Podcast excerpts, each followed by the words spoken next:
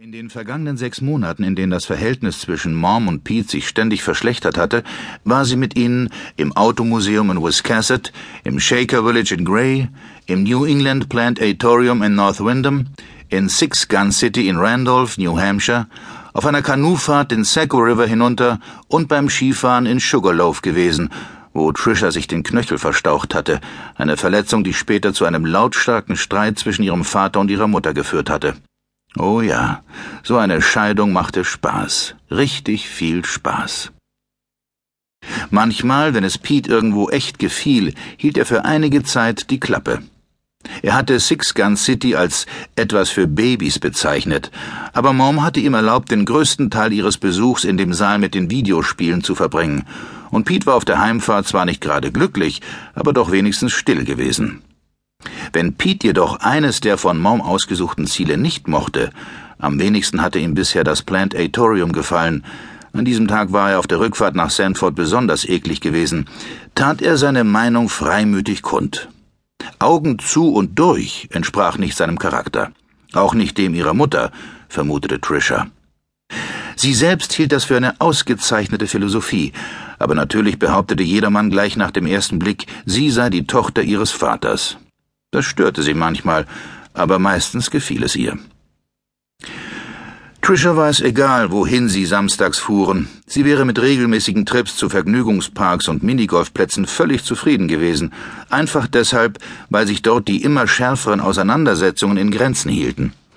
Aber Mom wollte, dass ihre Ausflüge belehrend waren, daher das Plantatorium und Shaker Village. Zu Piets übrigen Problemen kam noch, dass er sich dagegen wehrte, samstags mit Bildung vollgestopft zu werden, weil er lieber oben in seinem Zimmer geblieben wäre und auf seinem Mac, Sanatorian oder Riven gespielt hätte. Einige Male hatte er seine Meinung, alles Mist, fasste er seine Äußerungen ziemlich gut zusammen, so freimütig geäußert, dass Mom ihn zum Auto zurückgeschickt hatte, in dem er sitzen und sich beruhigen sollte, bis sie mit Trisha zurückkam. Trisha hätte Mom am liebsten gesagt, es sei falsch, ihn wie ein Kindergartenkind zu behandeln, das eine Auszeit brauchte, dass sie eines Tages zum Van zurückkommen und ihn leer vorfinden würden, weil Pete beschlossen hätte, per Anhalter nach Massachusetts zurückzufahren. Aber natürlich sagte sie nichts.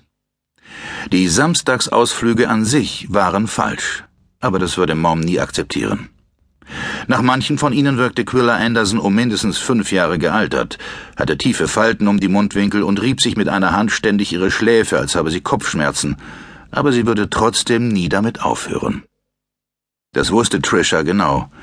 Wäre ihre Mutter am Little Big Horn dabei gewesen, hätten die Indianer vielleicht trotzdem gesiegt, aber ihre Verluste wären weit höher gewesen. Diese Woche führte ihr Ausflug sie zu einer Ansiedlung im Westen von Maine. Durch dieses Gebiet schlängelte sich der Appalachian Trail auf seinem Weg nach New Hampshire. Am Vorabend hatte Mom ihnen am Küchentisch sitzend Farbfotos in einer Broschüre gezeigt.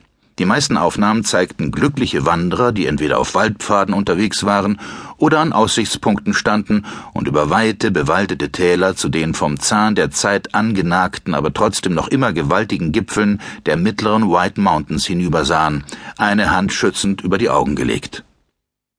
Pete saß am Tisch, wirkte äußerst gelangweilt und weigerte sich mehr als nur einen flüchtigen Blick auf die Broschüre zu werfen. Mom weigerte sich ihrerseits, sein demonstratives Desinteresse zur Kenntnis zu nehmen. Wie es zunehmend ihre Gewohnheit wurde, tat Trisha so, als sei sie richtig begeistert. Mittlerweile kam sie sich oft wie eine Mitspielerin in einer Gameshow im Fernsehen vor, die sich bei dem Gedanken, sie könne einen Satz Kochtöpfe für wasserloses Garen gewinnen, fast in die Hose machte. Und wie fühlte sie sich allmählich? Wie Leim, der zwei Teile eines zerbrochenen Gegenstands zusammenhielt, schwacher Leim. Quilla klappte die Broschüre zu und drehte sich um. Auf die Rückseite war eine Karte gedruckt. Sie tippte auf eine blaue Schlangenlinie. Das ist die Route 68, sagte sie dabei. Wir stellen den Wagen hier ab, auf diesem Parkplatz. Sie tippte auf ein kleines blaues Quadrat. Dann folgte ihr Finger einer roten Schlangenlinie. Das ist der Appalachian Trail zwischen der Route 68 und der Route 302 in North Conway, New Hampshire. Die Strecke ist nur sechs Meilen lang und als mittelschwer eingestuft. Nun, dieser eine kleine Abschnitt in der Mitte gilt als mittelschwer bis schwierig aber nicht so sehr, dass wir eine Kletterausrüstung oder dergleichen brauchen würden.